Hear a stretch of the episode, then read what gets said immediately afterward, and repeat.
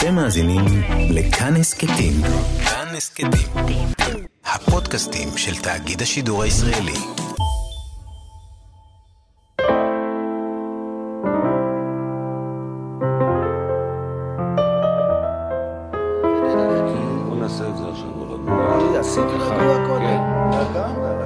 יותר מדי. מאחורי הקלעים, שעה עם רותי קרן על צידו הנסתר של עולם התרבות והאומנות.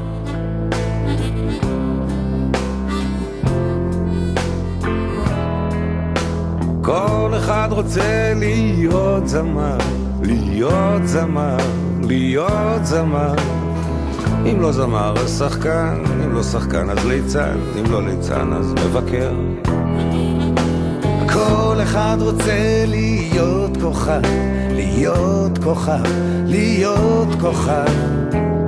אם לא כוכב אז בדרן, אם לא בדרן אז מנחה, אם לא מנחה אז חקיין.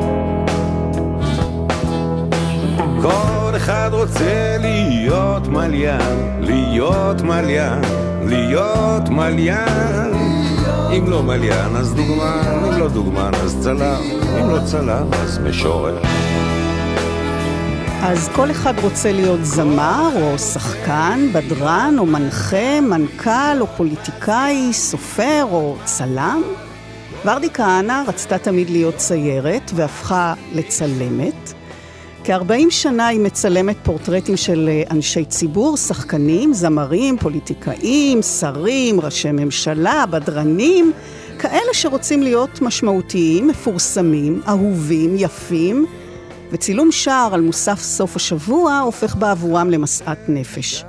פורטרט הוא צילום ישיר מאוד, בדרך כלל תקריב של פני המצולם, ובכל מקרה תוצר של מפגש ישיר ואינטימי בין הצלם לאובייקט שלו.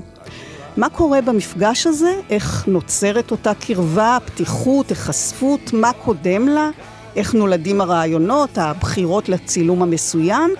בין שמדובר באדם מפורסם ובין אם בצילומי פורטרטים של אנשים אנונימיים. ורדי כהנא, שהתפרסמה בראשית דרכה בעקבות הצילום האיקוני של אמיל אה, גרינצוויג בהפגנת שלום עכשיו, דקות לפני הירצחו, הציגה בהמשך את עבודותיה בתערוכות ובמוזיאונים ברחבי העולם. היא זוכת פרס סוקולוב לצילום עיתונות, והיא האורחת שלנו היום ובשבוע הבא, בתוכנית כפולה של מאחורי הקלעים. אני רותי קרן, מגישה ועורכת. יואב כהן על הביצוע הטכני. שלום ורדי. שלום, שלום. אז כל אחד רוצה, שרים אה, אריק איינשטיין ושלום חנוך, בשיר מתוך האלבום אה, מוסקת שהם מקליטים אחרי נתק של כמה שנים, ואת מוזמנת לצלם אותם, ובצילום נדמה ששלום מתקרב כמעט לנשק את אריק, אלא שהסיפור מאחורי הצילום הזה לגמרי שונה. נכון. בצילום שאת מדברת עליו זה היה תוך כדי ראיון של יגאל סרנה, שראיין את השניים לכבוד המפגש הזה במוסקת לשבעה ימים בידיעות אחרונות. ואני מציינת את זה שזה היה צילום תוך כדי ראיון, כי זה לא המצב הרגיל שלי. אני בדרך כלל מצלמת בנפרד מהמראיין, כי אני צריכה את הזמן שלי, את הספייס שלי ואת היחס האישי הזה מול המצולם. אבל uh, במקרה של אריק ושלום, זה מה שהם ביקשו, ובמקרה של אריק בדרך כלל עושים את מה שהוא מבקש, גם בגלל שהוא מבקש נורא יפה וגם בגלל שזה אריק. כן. uh, מלך ישראל. ו... ואני חייבת להגיד שאני כבר צילמתי את שניהם, כל אחד בנפרד, כמה פעמים, כך שכשהגעתי לשם לא הייתי לגמרי זרה, ואהלן אהלן וכל זה, אבל עדיין גם הערך של המפגש הזה לבחורה בגילי, שזוכרת אותה מלול, והזוגיות שלהם היא חלק מהאתוס של התרבות הישראלית. זה היה מפגש נורא מרגש, והייתי צריכה מאוד מאוד להשתדל לא לפספס את הצילום הזה. אז uh, הכל פעל לרעתי, בגלל שהייתי uh, חלק מראיון, והבית, uh, זה היה הבית של שלום, שם היה המפגש, וזה לא אצלי בסטודיו, ממש לא המקום הנוח שלי. ולא ידעתי מה אני הולכת לעשות. ביקשתי מאריק לשבת, כי זה הדבר היחיד שידעתי להגיד, בגלל שהוא נורא גבוה. כן. אז כדי לייצר פורטרט זוגי, הייתי חייבת להשוות בין הגבהים. אז ביקשתי מאריק לשבת, וביקשתי משלום להתקרב. עכשיו, קשה לי להסביר את זה ברדיו, אבל אה, לקח כמה וכמה פעמים לבקש ממנו להתקרב, בגלל ש... הנתק הזה של השנים גם יצר איזושהי זרות פיזית ביניהם. זאת אומרת, זה היה נורא ברור שהם נפגשים לצורך קידום התקליט מוסקת. ואם הייתי מצלמת אותם וצילמתי אותם אחר כך, באולפן, שרים בדיוק את השיר הזה, כל אחד mm-hmm. רוצה, אז זה היה נורא קל, כי כשהם מופיעים, נורא קל להם להתקרב אחד אל השני, אבל כאשר הם צריכים להתנתק מזה ולהיות עבורי ביחד, היה להם נורא קשה. אז ביקשתי משלום, תתקרב בבקשה, ועוד קצת. והנה אני מתקרב, הוא אומר, ועומד כמו חייל על ידו, ואני אומרת, עוד קצת, עוד קצת. בקיצור, בפעם הרביעית, הוא אומר לי, מה את רוצה שאני אעשה? ככה, ואז כאילו רוכן לנשק אותו, אני עשיתי קליק, וזה הצילום. והעניין הזה, שאני, היה לי ברור שזה הצילום, היה לי ברור שזהו, פתרתי את הבעיה, יש לי את הדבר הזה. עדיין צילמתי שני סרטים נוספים, כדי לא לזלזל במעמד בכל זאת, וגם כדי לא לתת להם הרגשה שאני בטוחה בסנפשוט הזה שנעשה תוך כדי צילום אה, מבוים. אבל אני ידעתי שיש לי את התמונה. אז מה, זו תמונה שקרית? היא לא תמונה שקרית, זה סנפשוט בתוך אה, סיטואציה מבוימת. זאת אומרת, זו תפיסת רגע. שבו שלום רצה להתבדח על חשבוני, כאילו אני מנסה להמתיק כן. את המפגש הזה. ואני צילמתי את הרגע של הבדיחה, שברגע שהוא יוצא מההקשר mm-hmm. של האינטראקציה הזאת בינינו, הוא הופך להיות הדבר עצמו, יצא משם אהבה גדולה. זהו, כי הפנים של שלום מביעים המון רוך. נכון. זאת אומרת, באמת, כמה אפשר לזייף בלי שהמצלמה תחשוף את זה? זיוף זה מילה נורא קשה במקרה הזה, כי באמת יש ביניהם חיבה והייתה ביניהם אה, סוג של... אה, אמפתיה שהייתה אותנטית לגמרי, כי המפגש הזה נורא ריגש אותם גם כן, לא המפגש הזה mm-hmm. הספציפי איתי או עם uh, יגאל סרנה, אלא... אלא לעשות את התקליט, כן. כן, לעשות את התקליט, ויצא מזה משהו שהוא היה להם מאוד נעים, כך שזה לא היה מזויף. מה שהוא התכוון זה אני לא רוצה שתוציא איזה לוי דווי קיצ'י כן. מהמפגש הזה, וכדי להגחיך את זה, הוא רחן אליו לחי אל לחי, וזה בדיוק היה הקליק כן. שאני חיפשתי. זה רק לא נראה מגוחך. ממש נראה, לא. זה נראה כל כך... יש בזה עוד משהו, אם יורשה לי. אנחנו הרי חיים את ההוויה התרבותית פה, ושלום וארי, כל אחד בנפרד וביחד, אחראים לכמה משירי האהבה הגדולים ביותר של התרבות שלנו, שירי אהבה של גבר לאישה. כן. ואף אחד uh, לא חשב לרגע שיש כאן איזה ג'סטה הומו-אירוטית, נגיד את זה ככה. וכשהצילום הזה יצא בספר שלי והבאתי אותו מתנה לבן דודי בניו יורק, והוא כמובן לא מכיר את התרבות, אז uh, הוא אמר לי, וואו, מי זה ה gay couple, ה gay old couple החמוד הזה, כאילו. אז זהו, שזה גם עניין של גיאוגרפיה, כן, התרבות.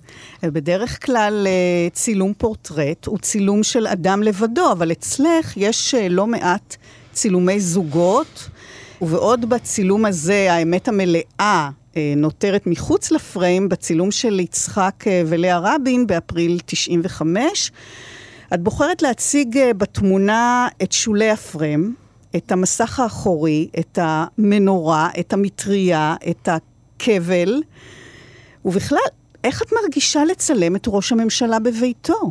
או, אני הוזמנתי לצלם את יצחק ולאה רבין בבית, כי זה היה האביב של 95, שכמובן אה, המדינה באופוריה, יש שיחות שלום, והייתה איזו תפיסה של העיתון של שבעה ימים, שראש הממשלה מברך, כאילו, את ה... היה בזה משהו נורא ממלכתי. ברכה לכבוד החג, לכבוד פסח, וזה נעשה כמובן לפני, אז הם התבקשו להתלבש כאילו בבגדי חג ושאני אבוא לצלם אותם. עכשיו, אני הגעתי לצלם אותם בבית הפרטי שלהם ברחוב הרב אשי ברמת אביב. ואני רק חייבת להגיד בשביל הפרופורציות, שנבין מה היה באביב 95 ומה היה בחמישי לנובמבר, יום אחרי. אני החניתי את האוטו, באתי יחד עם אסיסטנטית, מלאה בציוד, ההר בא אל מוחמד, הסטודיו מגיע אל ראש הממשלה, ו... החניתי את הרכב מתחת לבית, עליתי יחד עם האסיסטנטית ועם כל הציוד הזה במעלית, אף אחד לא עצר אותי, וכשהגענו לקומה, אז על יד הדירה של אה, משפחת רבין ישב חייל צעיר מג"בניק, ושאל אותי, מה זה, מי זה, לאן זה? יאללה, תכנסו. זה דבר אחד. לצלם את ראש הממשלה זה נורא מרגש.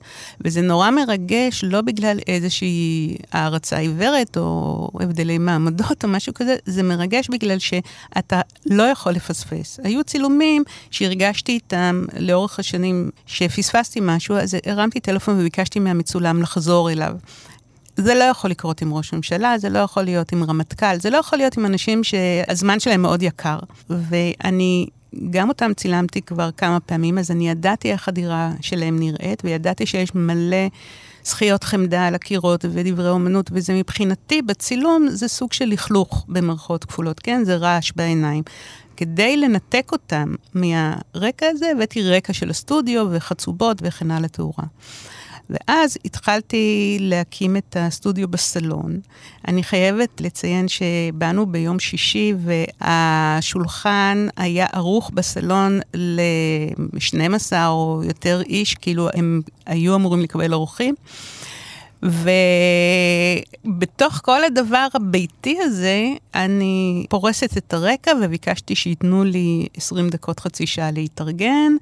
אז הם לא יצאו אליי. אני מארגנת את הרקע ואת התאורה יחד עם האסיסטנטית שלי, ואז פתאום יוצא יצחק מהחדר. ואז הוא אומר דבר ראשון, אומר, מה, כל זה בשבילי?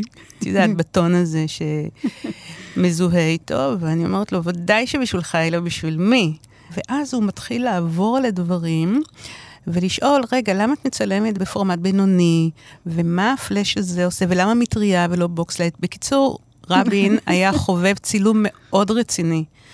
והוא הבין מה הוא שואל, והוא התחיל לפתח איתי שיחה כזאת, שככל שהיא התקדמה, אני הרגשתי שאני עומדת לצלם עכשיו דוד, שהוא חובב צילום, ואני לא הולכת לצלם את ראש הממשלה. זה כל כך הקל עליי, זאת אומרת... זה הקל עלייך? מאוד. כי, כי אני אומרת, הוא מתחיל לשאול שאלות כאלה על צילום, אז זה אולי עוד יותר מלחיץ, כי את צריכה... ממש לא, ממש לא, צילום זה הפורטה שלי, אני כן, מרגישה ברור, שם נורא אבל נוח. דווקא אולי... לא, להפך, זה היה כל כך נעים, וזה לא רק ש... זה גם היה אותנטי לגמרי, הוא באמת התעניין, הוא התעניין בסוג המצלמה, בסוג התאורה. והוא גם אמר לי, גם אני אוהב לצלם, ואני ידעתי את זה, זאת אומרת, זה היה ידוע בקרב הצלמים שיצחק כן. כן. הוא צלם חובב. אני זוכרת שגם לרובינגר וגם למיכה ברעם יש צילומים של אה, רבין מצלם אותם, תוך כדי... אה, כן. אז הוא לא ביקש לצלם אותך? זה קרה בסוף. זה כן? קרה כשפירקתי את הציוד. כן, כשפירקתי את הציוד, הוא יצא עם מצלמה קטנטונת כזאת, point and shoot מה שנקרא, ואמר לי, גם לי יש מצלמה, במין מתיקות כזאת, והוא צילם, עשה לי כמה קליקים שאני מפרקת את הציוד. אה. והאמת היא שאחרי הרביעי לנובמבר, היו לי כמה הזדמנויות להיות uh, בקשר עם uh, לאה רבין, אפרופו צילומים ואפרופו, ולא העזתי בשום אופן uh, לבקש לשאול, את הצ- uh, כן. לבקש את הנגטיב. למה בחרת שם אה, באמת לצלם את הרקע ואת הכבל ואת כן. המנורה? אז כשלאה יצאה אל הסטודיו שהקמתי, התחלנו לצלם, והאווירה הייתה נורא נעימה. עכשיו, לאה היא הייתה אישה, נאמר, לא קלה, לא בקנה מידה שאנחנו מכירים נשות הממשלה היום, אבל היא הייתה אישה שמאוד יודעת מה היא רוצה, והיה צריך להיות נורא ענייני איתה. והאווירה הייתה כל כך נעימה, ששניהם היו באמת במצב הכי כיפי, הכי לא פורמלי. והיה משהו כזה מגומגם בהתחלה של הצילום סטיף, כזה ביניהם, בגללי. זאת אומרת, לקח לי זמן עד שאמרתי, אוקיי, תתקרבו בבקשה. בדיוק כמו עם אריק. ושלום, זה כן. ממש, זו אותה טכניקה, לבקש להתקרב עוד קצת. אתה מוכן לשים את היד, תניחי פה את היד, תסתכלי טיפה ימינה, כאלה מין. ואז לאט לאט הם השתחררו. וזה המון בזכות ה- כל המינגלינג שהיה ביני לבין אה, ראש הממשלה דקה קודם. והם התחילו להתבדח ביניהם ואמרו לי, אנחנו מרגישים כמו בצ'ארלס קלור, אף פעם לא צילמו אותנו בצורה כזאת רומנטית וזה, והכל התחיל נורא לצחוק, ויצחק, כשהוא צוחק, הוא מאדים. כן, ג'ינג'י. כן, ופתאום אני הרגשתי איזה צורך, כי הבנתי את הסיטואציה שהם מתבדחים גם על עצמם. זאת אומרת, הם צוחקים על הפוזה שאותה הם עושים בסלון ביתם ביום שישי בצהריים, שהם משחקים תפקיד של ראש ממשלה ואשתו. זה לא שהם עפים על עצמם, זה בדיוק ההפך. ובגלל זה היה לי חשוב לתפוס את השוליים של הצילום, כאילו את ה making of, כדי לתת לצופה להבין שהם מודעים כן. לסיטואציה המשחקית בתוך משחק התפקידים הזה. וזה היה מאוד יפה, זה היה נורא אנושי בעיניי. כעבור שנה, כמובן אחרי הרצח, את מצלמת את לאה רבין לבד, סמוך לקיר שלרגליו יצחק אה, רבין נרצח. כן, מתחת למילה הגדולה סליחה, בגרפיטי הזה. אז היה שנה לרצח, ואני גם ידעתי שהגרפיטי הולך להימחק. זה כבר התחיל להיות כן. כל מיני uh, התכתבויות בין אנשים שכותבים כל מיני שטויות על הקירות. רציתי לשמר את זה, וכאשר התבקשתי לצלם את uh, לאה שוב, ידעתי שזה מה שאני רוצה, שום דבר אחר לא. וכשדיברתי איתה, היא הייתה מאוד מסויגת, היא אמרה, לא, המון אנשים התקבצו וזה, ואני הבנתי לליבה, כי בסך הכל האישה עוד אחרי טראומה, בעלה נרצח במקום הזה, ואמרתי לה, תקשיבי, זה ייקח עשר דקות. הנהג שלך לא יצטרך לדומם את המנוע. את תצאי מהאוטו, ו-in no time את תהיי בחזרה, וכך היה. אני עשיתי סיור לוקיישן יום קודם, אני ידעתי בדיוק איזה פריים אני רוצה לעשות. צילמנו בשבת, כדי שלא יהיו mm-hmm. הרבה אנשים. כן. הגעתי שעה קודם למקום, האסיסטנט שלי עמד במקום, עשיתי עליו את כל הטסטים של התאורה. אני תמיד משתמשת גם בתאורה באור יום כדי לשלוט במצב, כדי לא לפספס את הפריים. וזה מה שהיה. היא יצאה מהרכב, אמרתי לה בדיוק איפה לעמוד, זה היה מסומן עם masking tape על הכביש, ועשיתי כמה קליקים, עשר דקות והיא הייתה חזרה באוטו. כן, חמש שנים לאחר מכן, את מגיעה לצלם אה, ראש ממשלה אחר, שוב בביתו, וגם הוא מגלה עניין רב בציוד ובטכניקה של הצילום. כן. וגם כאן, באופן דומה, את בוחרת להראות את המסביב. נכון. גם כאן הכבל גלוי. אז זה לא שזה פטנט ששמור לראשי ממשלות, כן, אה? ממש לא. המחשבה לעשות את זה הייתה פה שונה, אבל התוצאה היא דומה מבחינה קונספטואלית. אז מה שקרה זה שאני צילמתי את אהוד ברק דקה לפני הבחירות אה, מול אריק שרון, שכל הסקרים מעידים שהוא עומד להיות מובס, אבל אה, אהוד ברק מתנהג כמו אהוד ברק, כאילו שום דבר אה, לא נוגע בו והוא יהיה ראש ממשלה. מין סוג של התכחשות מובהקת. ואנחנו כבר אחרי הרצח, אז שינויי האבטחה מאוד משמעותיים. זאת אומרת, הגעתי שעתיים לפני הזמן, פירקו לי את הציוד לגורמים. הדבר היחיד, אגב, שביקשתי מראש, זה שייתנו לי חצי שעה להתארגן, להרים סטודיו. ואת זה עשיתי בגלל שלא הכרתי את הבית, לא ידעתי מה מחכה לי, ותמיד, to be on the safe side, אני תמיד יכולה לצלם פורטרט ראש כתפיים, סליחה על חוסר הצניעות, עם ידיים קשורות מאחורי הגב. זה הפורטה שלי, אני יודעת לעשות את זה, אני יודעת לעשות את זה טוב. אז אני יודעת שיש לי fallback position, שאם שום רעיון לא יצא תוך כדי, במצב שאני לא מסוגלת לביים את הסיטואציה, אני הולכת על פורטרט בטוח. ולצורך העניין הזה ביקשתי שהוא ילבש סוודר שחור, שזה יהיה ניטרלי, שהוא לא יהיה פורמלי, עם עניבה וכן הלאה. וכך היה. סידרתי את הרקע, הכנתי את התאורה, והיה צמוד אליי כל הזמן, פיזית, מאבטח. בתוך סלון נורא קטן ומאוד צנוע. ואז אני מצלמת אותו ראש כתפיים כשזה עדשה ארוכה, ואני לוקחת איזה שני צעדים אחורה כדי לתפוס פרספקטיבה יותר uh, רחוקה, ואז אני דורכת על השומר ראש. אז אני אומרת לו, תעשה לי טובה, תשמור אותי, תשמור עליי. ממקום אחר, אני לא יכולה שאתה עומד מאחוריי, הוא אמר לי 100 אחוז. וזה בית צמוד קרקע, אוקיי? אז הוא פשוט עשה סיבוב, והוא הגיע אל הסלון דרך היציאה אל הגינה. ואני הייתי שקועה בצילום של הפורטרט בעדשה מאוד צפופה, ופתאום הרמתי את הראש, וראיתי את התמונה הזאת שאת מדברת עליה, ראיתי פתאום את מה שאנחנו אוהבים להגיד גם בתקשורת וגם באומנות, the bigger picture, שזה ליטרלי התמונה הגדולה, שפתאום את רואה פרטים שאת לא מבינה כאשר את נצמדת לתוך זווית צרה של פורטרט. ומה ראיתי שם? ראיתי את ראש הממשלה יושב על רקע כזה מצויר, מאוד יפה, במין אה, פוזה נפוליאונית. מצד שני, כל הסביבה שלו היא מאוד קטנה וישראלית ובנאלית, זאת אומרת רצפת סום-סום כזאת מובהקת ותקרה נורא נמוכה, ושום דבר לא מצדיק את האדנות של הישיבה שלו, כאילו הוא נמצא במקום אחר. Mm-hmm. והשומר ראש שעומד על ידו בפתח הדלת, והוא לא מבין שאני רואה אותו כרגע, מקבל את שאריות האור, מין אור כזה שהוא כמעט דלוח. וגם שומר הראש גם כן נראה כזה שלומפר, לא עם עניבה ולא עם, את יודעת, כמו שאנחנו מצפים לא בקולנוע. מדוגם, כן, כן. שום דבר. אין שם שום חדר ספון עץ מהגוני, ואין שם שום שומר ראש כמו בסרטים. הכל נראה פרטאץ' ישראלי, אבל ראש הממשלה, הישיבה שלו, היא לגמרי בפוזה שלא שייכת לסביבה. וכל הזמן הזה אתם גם מנהלים, גם הוא מתעניין בענייני הצילום. מה, מה, מה קורה פה עם ראשי ממשלה? כן, האמת היא שאצל אהוד ברק זה בא מהטכנולוגיה. זאת אומרת, כן. כן. נורא מעניין אותו גאדג'טס. זה לא שהוא היה צלם חובב, כן. כן. אבל uh, מאוד עניין אותו איך הדברים מתקשרים, איך התאורה Mm. מתקשרת עם התריס של המצלמה. טוב, אז זה יוצר בעצם small talk כזה. כן, זה small talk שנורא עוזר לי, עוזר. מאוד משחרר אותי ומוריד אותי מהמועקה הזאת של המעמד שצריך כן. to deliver בזמן נורא מוגבל. אז עוד אירוע של מעמד, כשאת מצלמת את מפקד חיל האוויר, איתן בן אליהו, עם אה, פרישתו לחיים האזרחיים, את הולכת על הדימוי הקולנועי המלא, את מוכרת לצופה את הפנטזיה המושלמת.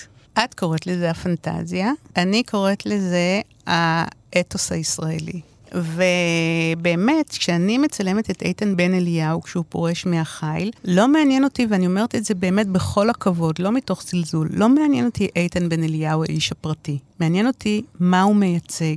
ומבחינתי, הוא מייצג את המפקד של הטובים לטיס, זאת אומרת, את הטוב שבטובים, את הדובדבן של הקצפת. כל קלישאה שאני אגיד כאן תהיה נכונה. וזה בגלל איך שאנחנו תופסים את עצמנו. זאת אומרת, אני יכולה להגיד לך שגם אה, מכל הקצוות, מימין ומשמאל, להיות טייס זה תו תקן שכולם נורא גאים בו. לכן, כאשר אני חושבת על הטייס האולטימטיבי, מפקד החיל, אני רוצה לייצר פוסטר Top Gun תום קרוז, לא פחות. וגונב לאוזניי שעם איתן בן אליהו אני אוכל לעשות את זה, בגלל שאני יודעת שהאיש מאוד מקפיד בהופעתו, אה, חתיך. שמעתי שהוא עושה פנסים בסרבל, אז uh, את יודעת, זה רק עזר לי כדי לבקש את הדבר הזה, אבל כל הדיאלוג היה עם הרל"ש שלו, והרל"ש שלו אמר, אין מצב, את תבואי לצלם אותו פורטרט במשרד.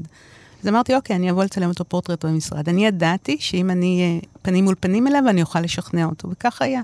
באתי, צילמתי את הפורטרט הזה, אני ידעתי שאני לא עושה בזה שימוש. זה צילום כמו של לצלם מפקד משטרה, בגלל שהחליפו את המדים, וזה נראה אותו דבר. וזה גם מה שאמרתי לו, אמרתי לו, תשמע, אתה לא נראה כמו מפקד החיל, אתה נראה כמו מפכ"ל. והוא נורא הבין אותי, והוא התייצב אה, למחרת אה, בבסיס שנקבע לנו, ועשינו את הפוזה הזאת, שכאילו הוא ירד עכשיו מ-F-15, והוא עשה את הצעד הזה שאני מצלמת, הוא עשה כמה וכמה פעמים. ואני... מה זה כמה וכמה? כמה וכמה פעמים, לדעתי 34.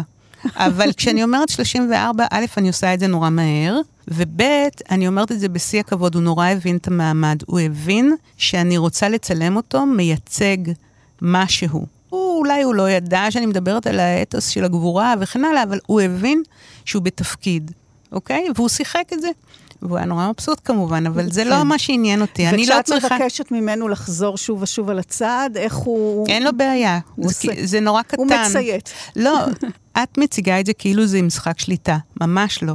אני מאוד נחמדה כשאני בסט, ואני מבקשת מאנשים שיהיו איתי, כי בסוף זה יהיה דימוי שלא רק אני אהיה גאה בו. אני לא מתנצחת עם המצולמים שלי, אני מסבירה להם בדיוק מה המחשבה שלי, והרבה פעמים זה עובד לי. בעצם ברוב הצילומים שלך את מגיעה עם רעיון, עם דימוי מראש. נכון. את משוחחת עם הצילומים לפני כן? את מגלה להם, או שאת מכניסה אותם לסיטואציה בלי שהם מודעים למשמעות שלה? איך נולדים הרעיונות? אני בדרך כלל מרימה טלפון ואני מסבירה להם את המחשבות שלי. שתי הדוגמאות שנתנו קודם, גם רבין וגם uh, ברק, אני לא ידעתי מה אני הולכת לצלם, וזה קרה על הדרך. Mm-hmm. אבל בדרך כלל, כשהצילום הוא מסודר, כשבן אדם מקדיש לי זמן והלוקיישן אני בחרתי אותו, זה בדרך כלל אחרי המון זמן של חשיבה.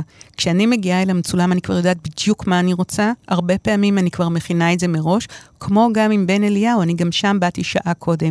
גם שם המצלמה כבר הייתה על חצובה, התאורה על חצובה, הצילום כבר היה לי. והוא יודע, הצ- המצולם יודע לאיזה דימוי את הולכת להכניס כן, אותו? לא תמיד הם מבינים את המשמעות של כן. הדימוי, אבל הם יודעים ויזואלית איך זה הולך להיראות. אז את אביב אה, גפן צילמת פעמיים, בפעם הראשונה ב-93, בתחילת דרכו, צילום עירום חלקי, וב-2003 עם נורית אמו, בסצנת הפייטה, לא פחות. כלומר, היא יושבת, והוא שרוע על ברכיה כמו מרים הבתולה וישו. נכון. את אביב צילמתי יותר מפעמיים, אבל אלה הפעמיים הזכורות לטובה. הצילום הראשון שבאמת הוא היה בתחילת הדרך, והדימוי האנדרוגיני זה בעצם היה מטבע שהוא מכר, והיה לי נורא קל לצלם אותו כאילו בעירום. כאילו המצלמה ממש יורדת עד למטה, עד התחלה של שערות הערווה, ושם עוצרת. מה שעניין אותי בצילום זה להפגין את הסקרנות לגבי הזהות המינית שלו. כן. והיה נורא קל לשכנע אותו, הוא היה בעניין לגמרי. בצילום השני, בעצם הם התראיינו בעקבות סרט שהאחים היימן עשו עם uh, אביו, על אותם שנים שבהם uh, שירה ואביו גידלו את עצמם, בגלל שנורית ויונתן היו עסוקים בעניינים אחרים ולא היו הורים מספיק טובים, אוקיי? אז היה איזה מין סוג של בכי ונהי. והדימוי הראשון שקפץ לי לראש היה הדימוי של הפייטה. ו... חתיכת דימוי. כן, כן, אבל זה דימוי שיש בו איזשהו אה, מבט, אה, אני לא הייתי אומרת סרקסטי, אבל יש בו מבט ביקורתי כמובן. כי מה שקורה זה שיצא לי לצלם הרבה נציגים של משפחת גפן דיין. השבט הזה, שהוא מבחינתנו השבט, זה הקנדיז שלנו, נכון. כן? עכשיו, יש משהו למשפחה הזאת, שהם לא עושים הפרדה בין הפרטי לציבורי. והם פותחים יותר ממה שאתה מצפה מהם, ומנהלים את המאבקים ביניהם בעיתונות, על גבי הנייר ובראיונות לטלוויזיה וכן הלאה. עכשיו, יש בדבר הזה סוג של אובססיה שהיא לפעמים נחמדה, לפעמים מרתקת, במיוחד בגלל שהם כולם, כולם אנשים נורא מוכשרים, ומתבטאים נכון. בצורה כל כך רהוטה ומדויקת, אבל יש בזה גם מימד פתטי, זאת אומרת, חבר'ה, לכו לפסיכולוג. אז העניין הזה של הבלנס בין מה אתה נותן ומה אתה לא נותן, ההתמסרות הטוטלית בווידואים האלה, יש בזה משהו נורא נוצרי. וברגע שאני אמרתי לעצמי, אוקיי, נורית ואביב, קודם כל זה אם ובנה. יחד עם כל המטען הזה של uh, המשפחה שהרגע הסברתי ביותר מדי מילים, מצדיק את הדימוי הזה של הפייטה. ורק הייתי צריכה לבקש רשות, וברגע שקיבלתי את הרשות... מה זאת אומרת? את אומרת להם, אני הרמתי הולכת... טלפון לנורית ואמרתי לה, תקשיבי, אני רוצה לצלם אתכם בסיטואציה של הפייטה. אה, את אומרת לה את זה כן, ממש כך. ממש כך. ואני לוקחת בחשבון שהיא תעשה או לא תעשה את ההקשר. ואז היא אומרת לי, אוקיי, את צריכה לדבר עם אביב. ואז אני מרימה טלפון לאביב, אביב, אני רוצה לצלם אותך הפייטה. Mm. אז הוא אמר, מאה אחוז, אם אני צריך להיות על הברכיים של אימא שלי, אני מוכן. וכל העניין הזה של חצי גוף ערום זה ממש לא בעיה, ואני חייבת להודות אבל שזה לא רק שאני מסיתה אותם לאיזשהו דימוי שמזלזל בהם, הצילום הוא מאוד יפה. נכון, זה מאוד מאוד יפה. חשוב לי שמבחינה אסתטית, כן. גם אם יש לי איזושהי אמירה שהיא אה, קורצת או מבקרת, אז הסיטואציה עצמה היא מאוד יפה, זה יומיים של עבודה על הארט, ואז כאשר מגיעים, וזה קורה לי המון עם אנשי אומנות, שהם רואים אומנות, הם יודעים להעריך אומנות. אבל כאן את אומרת שהם ידעו מה הדימוי, הם ידעו את ההשלכה, הם ידעו את המשמעות. קורה ש... שהמצולמים לא יודעים או לא מודעים לדימוי שאת uh, מכניסה אותם לתוכו, ואז כשהם נניח רואים את התוצאה, אז יש איזו רתיעה או התנגדות? היו כמה מקרים שאנשים סרבו ל... להיכנס לתוך הפנטזיה שלי, אז תמיד יש פלן בי. אבל uh, לא היה מצב שבו אני הכנתי את האנשים בטלפון והסברתי להם בדיוק מה קורה. ואגב, אני חייבת להגיד, אני צילמתי אנלוגית, אז uh, זה עוד לפני העידן הדיגיטלי, כל הצילומים שאנחנו מדברים עליהם. אז, uh, ומתוך בחירה אגב, כבר היה העולם הדיגיטלי ואני עבדתי עם פוטושופ ועשיתי כל מיני עניינים אחרי, אבל הצילום עצמו היה אנלוגי. למה זה חשוב? בגלל שאני עשיתי טסט בפולרויד. ובפולרויד הסברתי להם בדיוק מה אני הולכת לשתול. זאת אומרת, איתן בן אליהו ראה את הפורטרט שלו כן.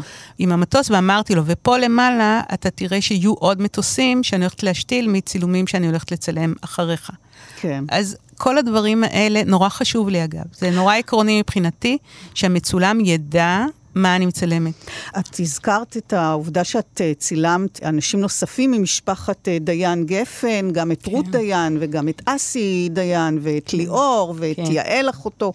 התמונה של אסי, היפה הזה, ה- שוב, אם אנחנו מדברים על הדימוי הזה של הצבר הישראלי היפה, הוא יושב שם בחדר מדרגות, נדמה לי, עם נעלי בית מהוהים כאלה, זה לא היה במצב צ- כל כך טוב. זה היה הפעם הראשונה שפגשתי את אסי, זה היה באמצע שנות ה-80, הוא היה במצב מאוד לא טוב. אני צילמתי נרקומן, בקיצור. אז איך את מתקשרת בסיטואציה כזאת? לתקשר לא הייתה בעיה, הוא גר בדירה שכורה בקומת קרקע, וזה היה נורא אפל. אז אמרתי לו, בוא נצא החוצה לגינה. ואז uh, יצאנו החוצה, והוא פשוט עשה את הסיבוב כאילו מאחורי הקיר של המבואה, מצא את הפינה והוא פשוט נזל לתוך הרצפה, במין קריאה mm. כזאת של בן אדם שלא לא ממש יודע מה לעשות עם עצמו, ואני פשוט ישבתי מולו וצילמתי כמה וכמה קליקים, והוא נראה נורא יפה ונורא נואש. כן. אבל uh, אני חייבת להגיד שזה היה צילום דוקומנטרי פר אקסלנס. כן. לא היה כאן בימוי. לא היה בימוי, לא, היה, לא הייתה העמדה. לא הייתה העמדה, לא היה אסיסטנט שעמד בשבילי כן. עם תאורה. ואת לא, לא מדברת איתו גם כנראה בזמן הזה, אני לא, מניחה, הוא לא. בתוך העולם שלו. כן, הוא בתוך העולם שלו. מה את עושה כשהאובייקט שלך לא מוכן לשתף פעולה עם הרעיון שאיתו את מגיעה? זה קרה לך עם עמוס עוז, זה קרה לך עם דוד גרוסמן, סופרים עם אנשים קשים יותר? לא, הם דעתנים יותר, קפוצים יותר. עכשיו, כשאני צילמתי את uh, עמוס עוז, בדיוק כמו איתן בן אליהו, אני לא מצלמת את עמוס עוז, הבן אדם הפרטי. אני מצלמת אותנו. אני מתכוונת איך האנשים תופסים את עמוס עוז. ולכן, כשקיבלתי את המשימה לצלם את עמוס עוז, ואני ידעתי שאני נוסעת לערד, ואני ידעתי שהוא גר בפאתי המדבר, רציתי להביא את uh, הנביא עמוס, ולא את עמוס עוז הסופר. אז uh, אספתי בדרך ענף של עץ. אחרי שצילמתי פורטרט כזה, to be on the safe side, יצאנו כמה עשרות מטרים מהבית וצילמתי אותו על רקע המדבר. ונתתי לו את הענף, רציתי שהוא יחזיק אותו כמו מטה, כמו מטה של נביא. והוא שכנראה הבין, כי אם מישהו מבין משמעויות, זה סופר, ובטח עמוס עוז, אמר, לא תודה, אני לא מחזיק שום דבר. אז אמרתי לו, מה, אבל למה, מה, מה זה משנה? אתה יודע, אתה כאילו במדבר ואתה צופה לעתיד וזה. לא, אני לא מחזיק שום דבר. אז אמרתי, אוקיי, אתה מוכן רגע לשים את היד על המצח, כאילו השמש מסתירה לך? בקיצור, עשיתי את הצילום הזה, שבאמת הוא נראה כמו הנביא, כמו מי שצופה קדימה. צופה למרחוק, כן. עם הג'ינס והסוודר, שהוא נורא ביתי בעצם, אבל בתוך המדבר, ואין לי את המטה. זה לא ממש שינה את הדימוי. אבל את התנועה הזאת הוא לא סירב לעשות. לא, הוא לא סירב לעשות. כי אמרת לו משהו על uh, זה שהשמש מסתירה? כן, כן. אמרתי, תסתכל סיפרת ככה. סיפרת לו איזה בלוף. כן, כן, נכון. אבל זה, זה היה שקר לבן, זה היה כן. בלוף בסדר. כן. אצל גרוסמן, אני רציתי לצלם אותו גם כן בשטח, ואגב, אני צילמתי אותו בפעם הראשונה הרבה לפני שהבן שלו נהרג, והוא פשוט אמר לי, לא, אני לא רוצה להיכנס לשום סיטואציה, אני אשמח לבוא אלייך לסטודיו ונעשה צילום אה, פורטרט נקי. והוא אמר את זה בצורה כל כך נחרצת, שאני הבנתי שאין לי מה לבזבז זמן בלנסות uh, לשכנע, זה לא יקרה. והאמת היא שהוא צדק. הוא בא אליי לסטודיו, והוא הסתכל לתוך העדשה, ויצא צילום כל כך חזק, עם כזה כאב במבט, שאנשים היו משוכנעים שזה צולם אחרי המוות של uh, הבן שלו. וזה לא היה. ושלחתי לו את הספר, כאשר uh, הספר יצא עם הפורטרטים. והוא התקשר להודות לי, אז אמרתי לו, אתה יודע שהמון אנשים טועים לחשוב שצילמתי אותך אחרי שהבן שלך נפל. כי הם מזהים את העצב בעיניים. והוא אמר לי, כן, אני מבין את זה, אבל העצב היה קיים שם עוד הרבה קודם. כן, אז לפעמים זה קשה. נכון? גם את חיים רמון, כשהוא מחליט להתמודד על ראשות מפלגת העבודה, הבנתי שקשה היה לך להפעיל ויזואלית. מה זה אומר? לא, לא היה לי קשה להפעיל ויזואלית. מה שהיה לי קשה זה מה לעשות איתו. זאת אומרת, עוד לפני השלב שהוא בכלל בא אליי לסטודיו, יש uh, לחיים רמון איזה מראה אפור קצת, והוא נראה כמו ילד טוב בירושלים, קצת נראה כמו פקיד, ואז, לשמחתי, הוא החליט להתמודד על uh, ראשות המפלגה, וזה היה בדיוק אותו סוף שבוע שבו הוא הכריז על כך. ואז לא היו לו שום uh, הכנות לדבר הזה, לא פוסטרים, לא סטיקרים, לא כלום. אז פתאום בא לי הרעיון לצלם אותו עם גיליון שהוא מחזיק את הפוסטר של עצמו. ומכיוון שעוד לא היה לו פוסטר כזה, אמרתי, אני אעשה את זה בפוטושופ, כאילו ב post production, אחרי הצילום. והוא הגיע ואמרתי לו, תקשיב, אתה תחזיק עכשיו בבקשה גיליון לבן, בסוף אתה תראה שהדמות שלך תהיה בתוך הפוסטר הזה, והוא הסכים. ומה שקרה זה שעד שהכתבה יצאה, או יומיים אחריה, אני לא זוכרת כבר מה, הוא כבר ויתר למצנע, ומצנע יצא לעמוד בראש מפלגת העבודה, ואז הצילום הזה סתם נראה כמו של כן. בן אדם יומרני, נקרא כן. לזה ככה. עם השנים, אחרי מה שקרה עם חיים רמון, אחרי ה incident עם החיילת וכל הדבר הזה, הדימוי קיבל משמעות לגמרי אחרת, כן? פתאום הוא נראה כמו בן אדם שעף על עצמו. Mm. ופתאום הוא גם נראה פתטי, הוא נראה כן. סוג של בן אדם עצוב, שלא מבין בכלל כן. איך העולם מתנהל. לעומת זאת, עם אברום בורג, שעושה דווקא את הצעד החוצה, מן החיים הפוליטיים. אה, את מצלמת אותו מכל זווית, כמעט כמו צילומים אה, כשעבריין נכנס לבית הסוהר, וזה משעשע אותו. זה נכון, קודם כל, אה, עם אברום רציתי לתת תרגום ויזואלי למושג הפנה עורף.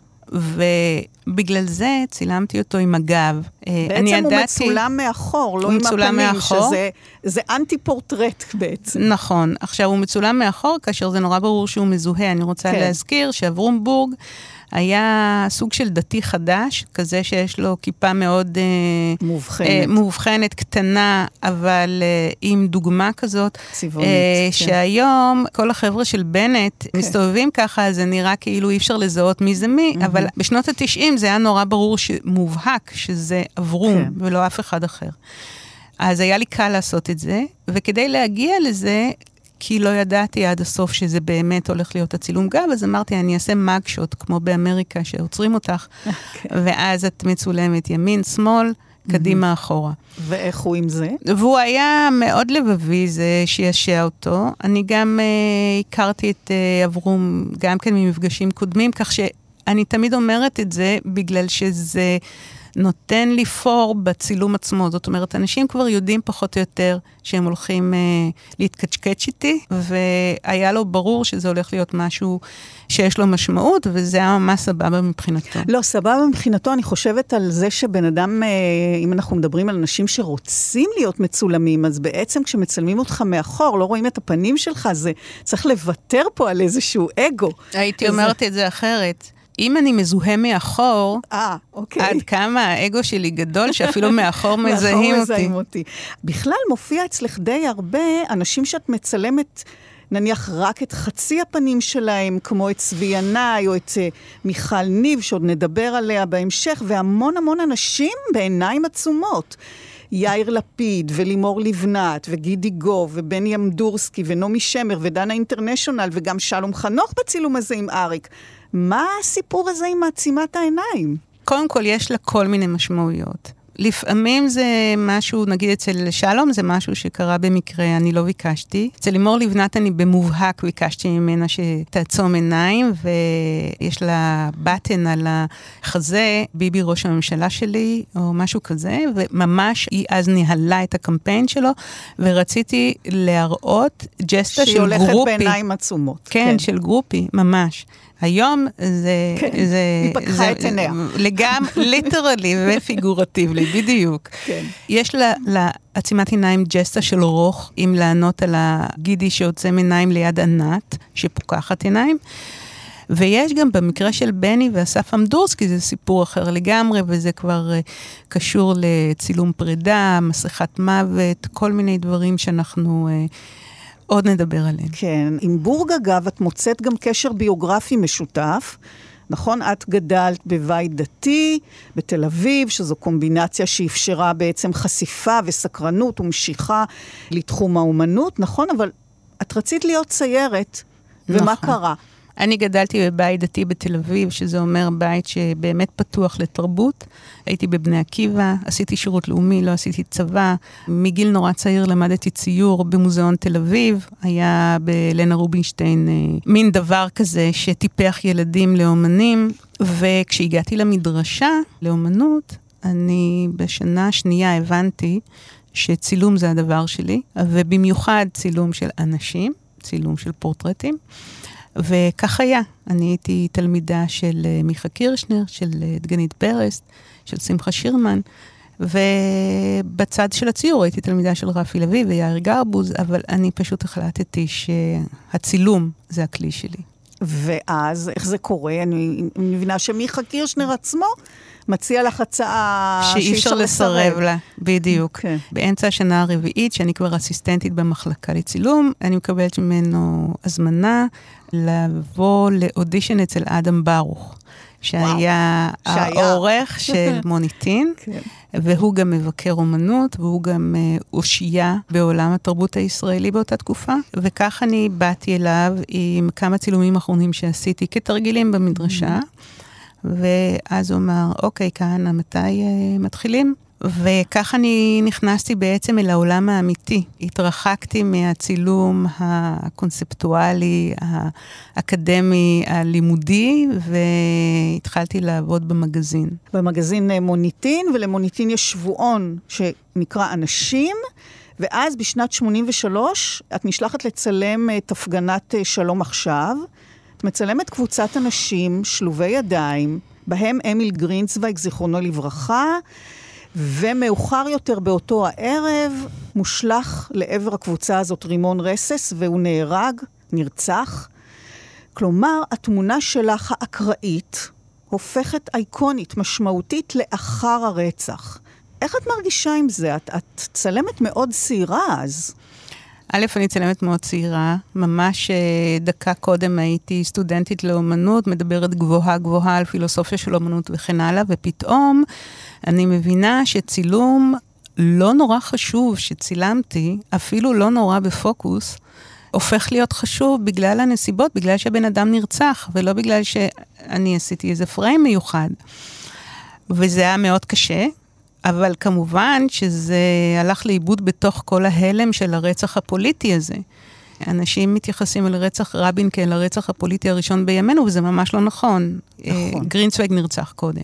אז כשצילמתי את הצילום הזה, כמובן לא ידעתי, אף אחד לא ידע. לא רק זה, אלא שאני גם שעות אחרי זה לא ידעתי שהנרצח מונצח אצלי על הצלולויד. מה שקרה זה היה ביום חמישי, אוקיי? וזה היה לילה נורא נורא נורא ארוך. כן. ורק למחרת, בחדשות, בטלוויזיה, התראיינה חברה של אה, אמיל, ואמרה שהוא חשב שהוא לא יצליח להגיע להפגנה, בסוף הוא דחה את מה שהוא היה צריך לעשות, ולא רק זה שהוא הגיע, אלא הוא צעד בשורה הראשונה. ואז הבנתי שיש לי את הצילום הזה, ומיד וואו. לקחתי את עיתון של אותו בוקר שבו פורסמה, כמו שבדרך כלל מפורסם, התמונה מתוך תעודת הזהות של גרינצווייג, ופשוט חיפשתי ב contact את התמונה yeah. שלו. ואז ראיתי שהוא פשוט עומד במרכז השורה. וכך הבנתי איזה צילום יש לי. מה קורה לך ברגע הזה? הלם, הבנה שצילמתי משהו מאוד מאוד חשוב. ואני חייבת לומר שמהרגע הראשון, ההלם והשמחה היה באמת מהול בתסכול כן. נורא גדול. כן. אמיל, אני ממשיך ללכת בלילה ירושלמי קר. נושא כמוך רסיסי מתכת מעל הלב ובצוואר. אמיל, כל יום אותי הורגת ידו של אח אגרוף שנאה. ומול פניי ללא הפסק שואגת המשטמה וסכינה. אבל אמיל איני פונה אחור אמיל אמיל איני יכול לעצור אני צריך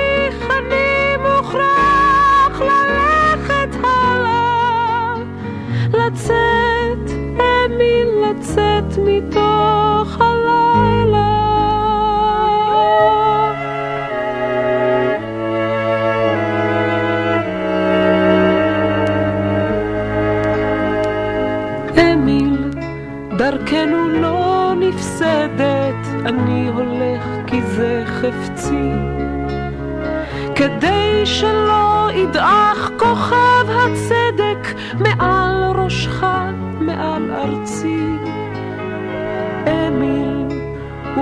ובצאתי לדרך, אתה איתי חולם חלום. אלפי פרחים על ארץ נהדרת של אהבה ושל שלום. לכן, אמיל, איני פונה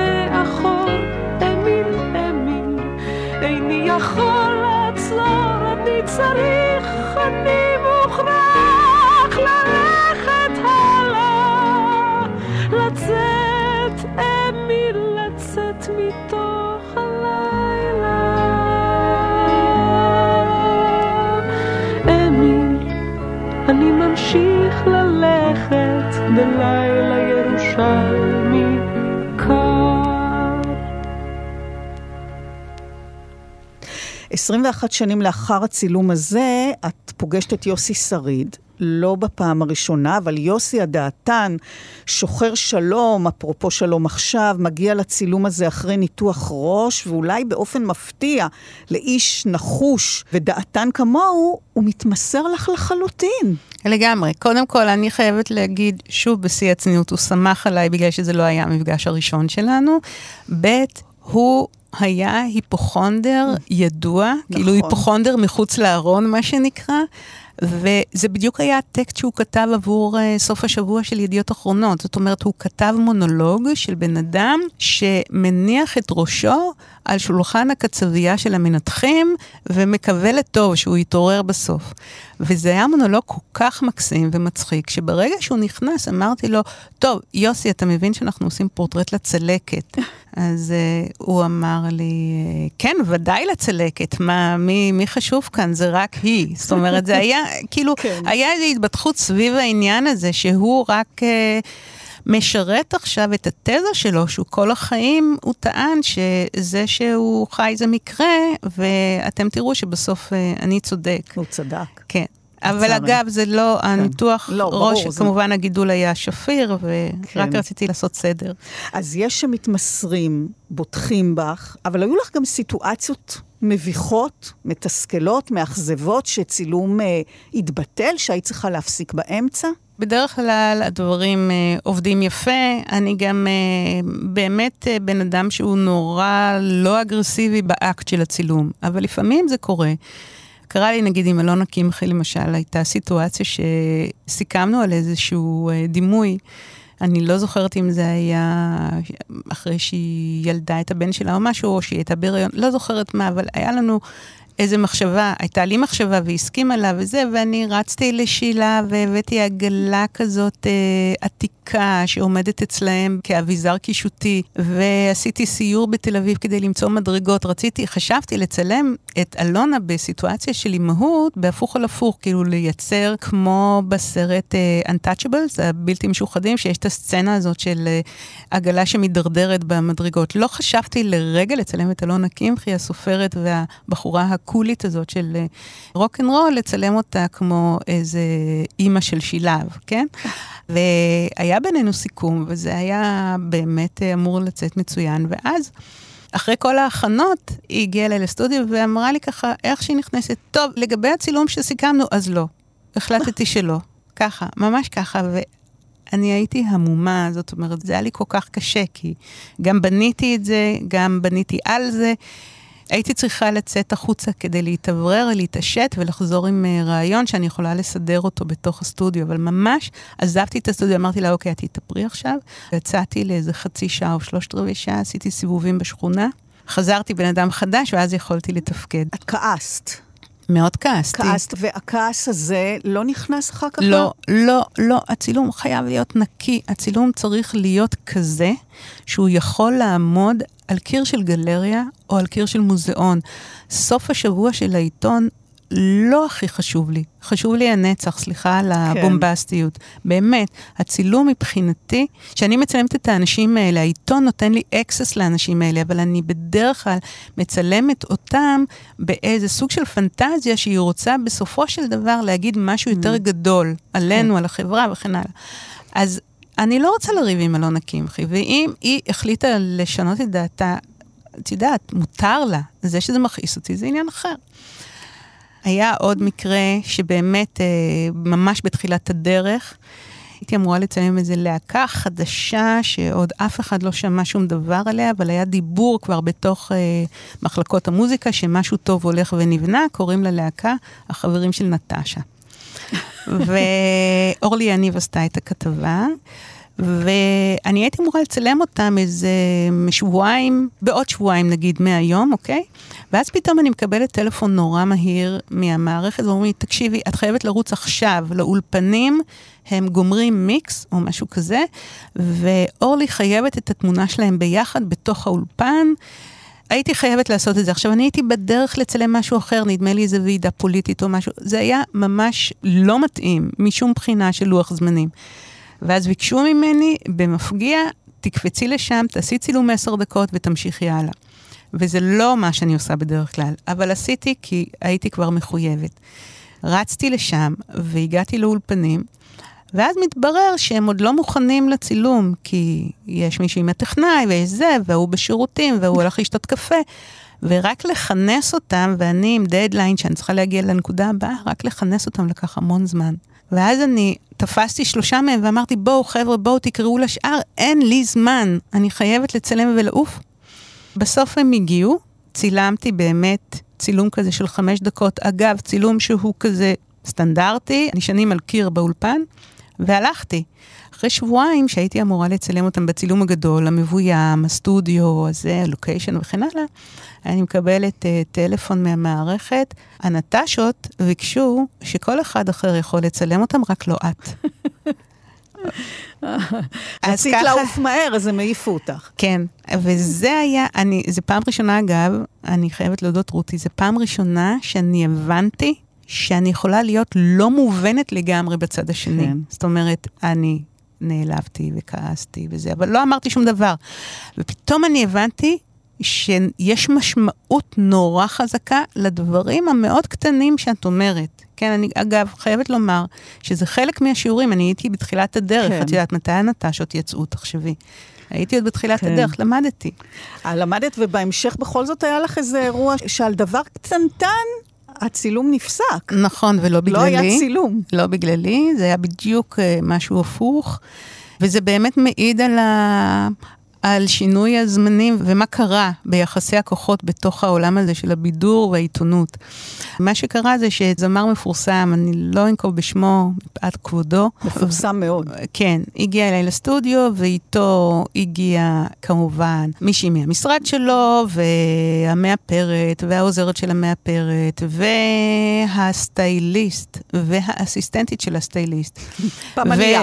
וממש אנטראז' ענק, ואני ככה מחכה עד שכל האיפור וההלבשה יסתיימו, ואז אני מבקשת ממנו לעמוד בסטודיו, צילום מאוד נקי אגב, ואז אני ניגשת אליו, מתקרבת ומסדרת משהו בצווארון, שהיה מאוד מיוחד בלבוש.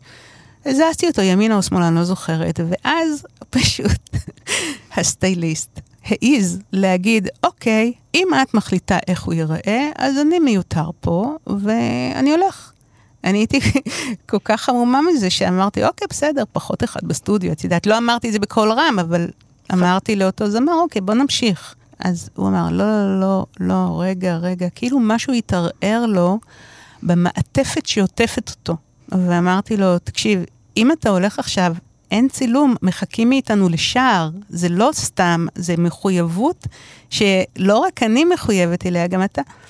לא, לא, לא, זה לא נראה לי. בקיצור, פתאום הזמר הגדול והמפורסם נהיה כלום, רכיכה, בגלל שאחד מהצוות שלו חטף קריזה. וזה המם אותי. זאת אומרת, הוא יצא, כמובן, אני התקשרתי למערכת, דיווחתי, אמרתי, האיש הזה לא ייכנס אליי יותר לסטודיו. לא במשחקי כוח, בקטע כזה של אה, איזה התנהגות לא מקצועית זאת.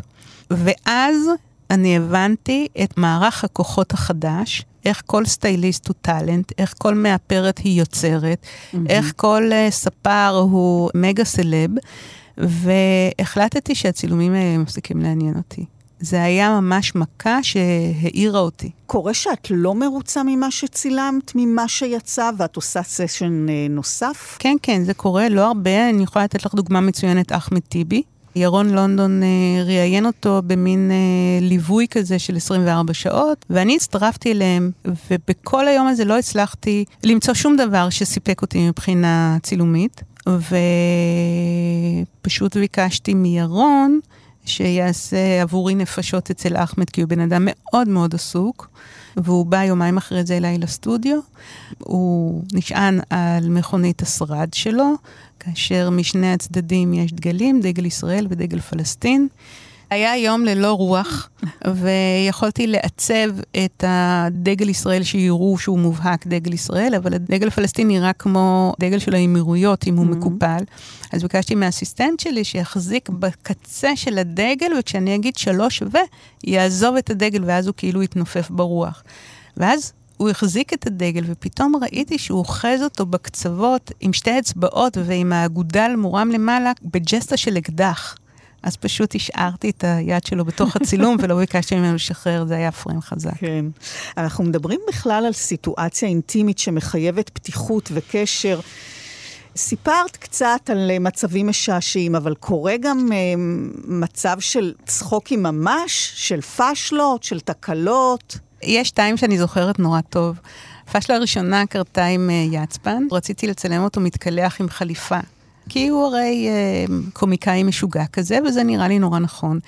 והוא הסכים, בלי בעיה. והוא נכנס לתוך האמבטיה, עמד בה, והזרמנו את המים, ואני הייתי כל כך מרוצה, והמצלמה שלי על חצובה, כדי שאני לא אזוז יותר מדי, ואני לוקחת שני צעדים אחורה, ופתאום איזה רעש נוראי.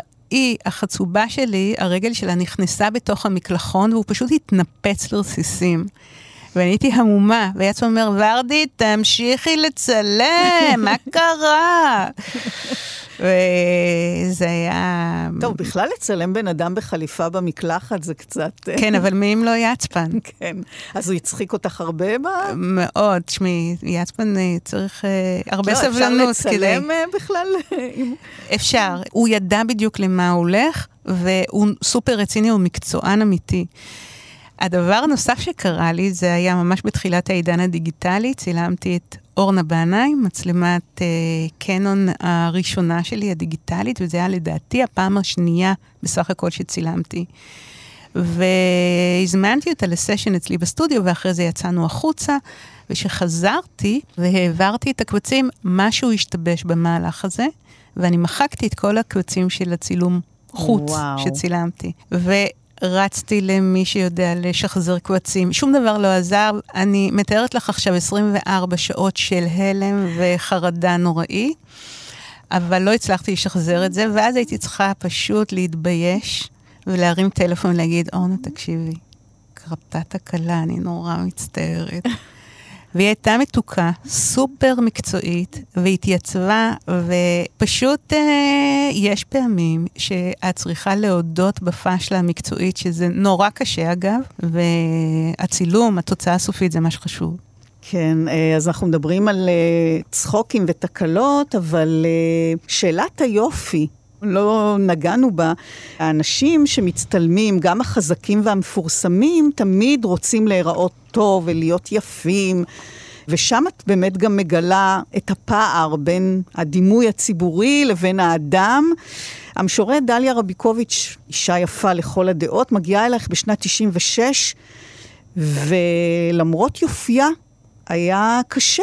קודם כל, מה שהיה קשה עם רביקוביץ' זה עוד לפני העניין של היופי, זה לקבוע איתה ושהיא תממש את הקביעה. אה, מי שמכיר אותה יודע, היא בן אדם שהיה נתון להרבה אה, דיכאונות ומצבי רוח, ואת לא יודעת באיזה יום את תופסת אותה. אז זה התחיל בזה ששמתי את האסיסטנט שלי על מונית, כדי שיאסוף אותה ויקח אותה יד ביד, כדי שהיא באמת תגיע לסטודיו. והסתובבתי סביבה די הרבה עד שמצאתי את הזווית הנכונה של הפנים שלה, כי היה גם משהו שאני הרגשתי שאני לא מוצאת את היופי הזה של דליה רביקוביץ'.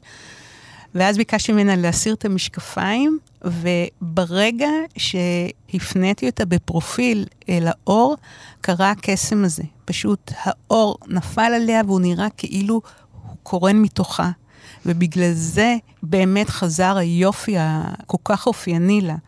ואני כל כך שמחתי על זה, וביקשתי ממנה שתניח את היד שלה מתחת לסנטר, בגלל שהאור שנזרק עליה בעצם מחק כמעט כל קמת. וביד אפשר לראות את הגיל. ורציתי כן להראות שהיא אישה מאוד יפה, למרות שהיא כבר הרבה מעבר לשנות צעירותה. כן, וזה איכשהו מוביל אותי לצילומי הפרידה הרבים שצילמת, חלקם בידיעה, חלקם בדיעבד. ככה צילום של ענת גוב, של בתיה גור, של מיכל ניב, הזכרנו את אמיל גרינצווייד, וכמובן הפרויקט הגדול בתיעוד של גילי פתיר, עליהם נשוחח בחלק השני של התוכנית.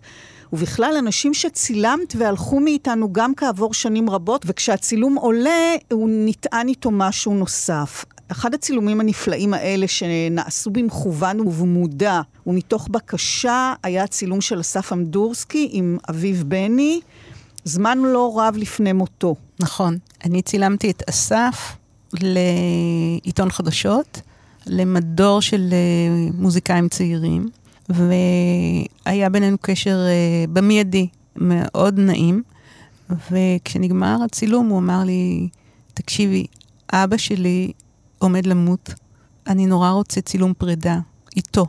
את תהיי מוכנה לעשות את זה?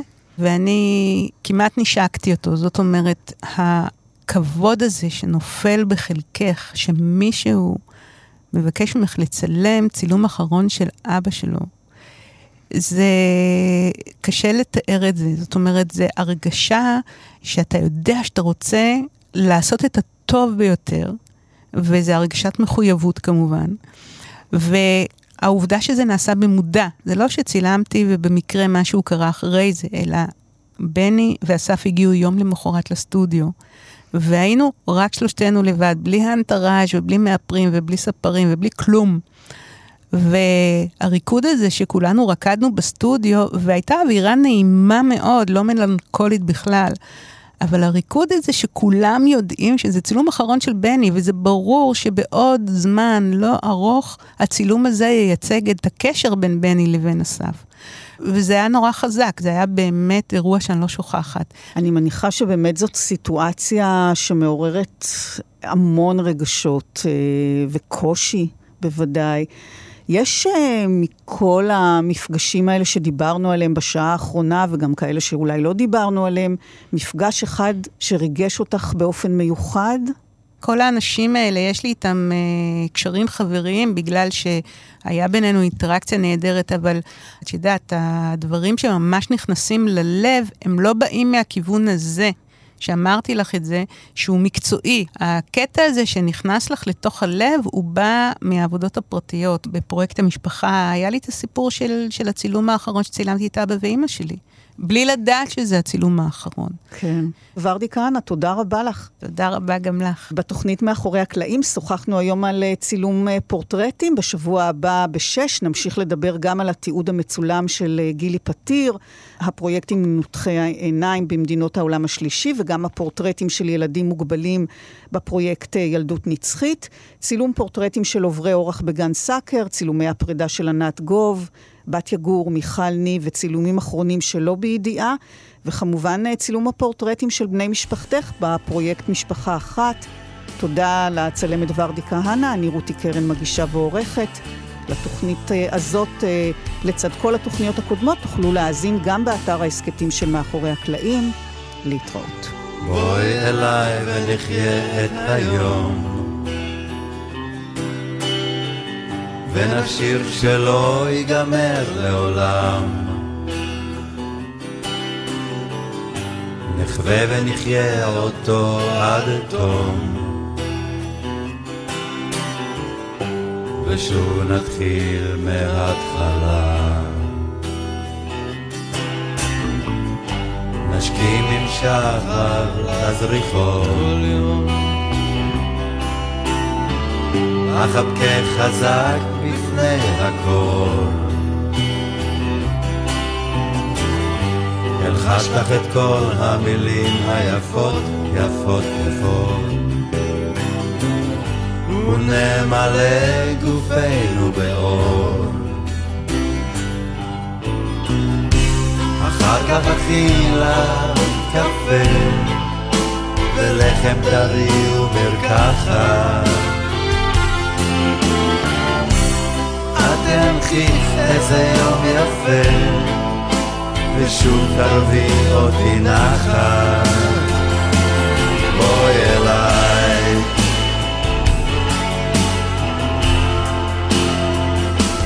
בואי אליי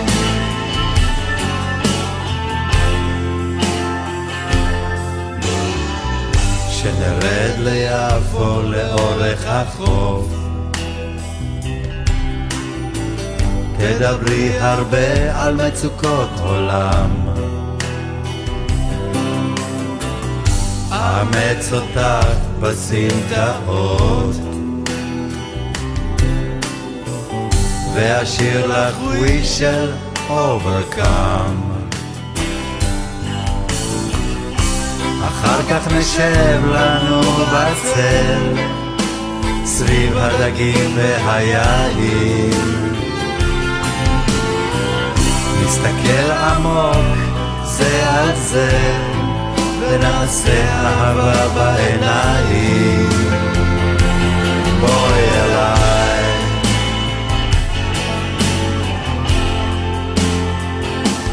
בואי אליי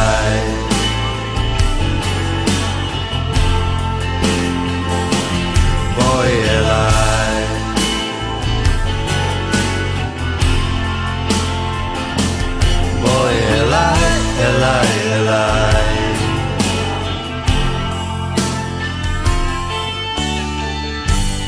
אל תדאגי ליום גשם ומטר אומר לך באהבה וחום יש לי מטריה ליום מחר בינתיים נחיה את היום, נחיה את היום.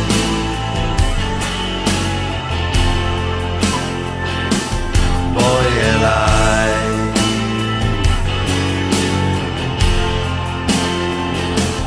בואי אליי.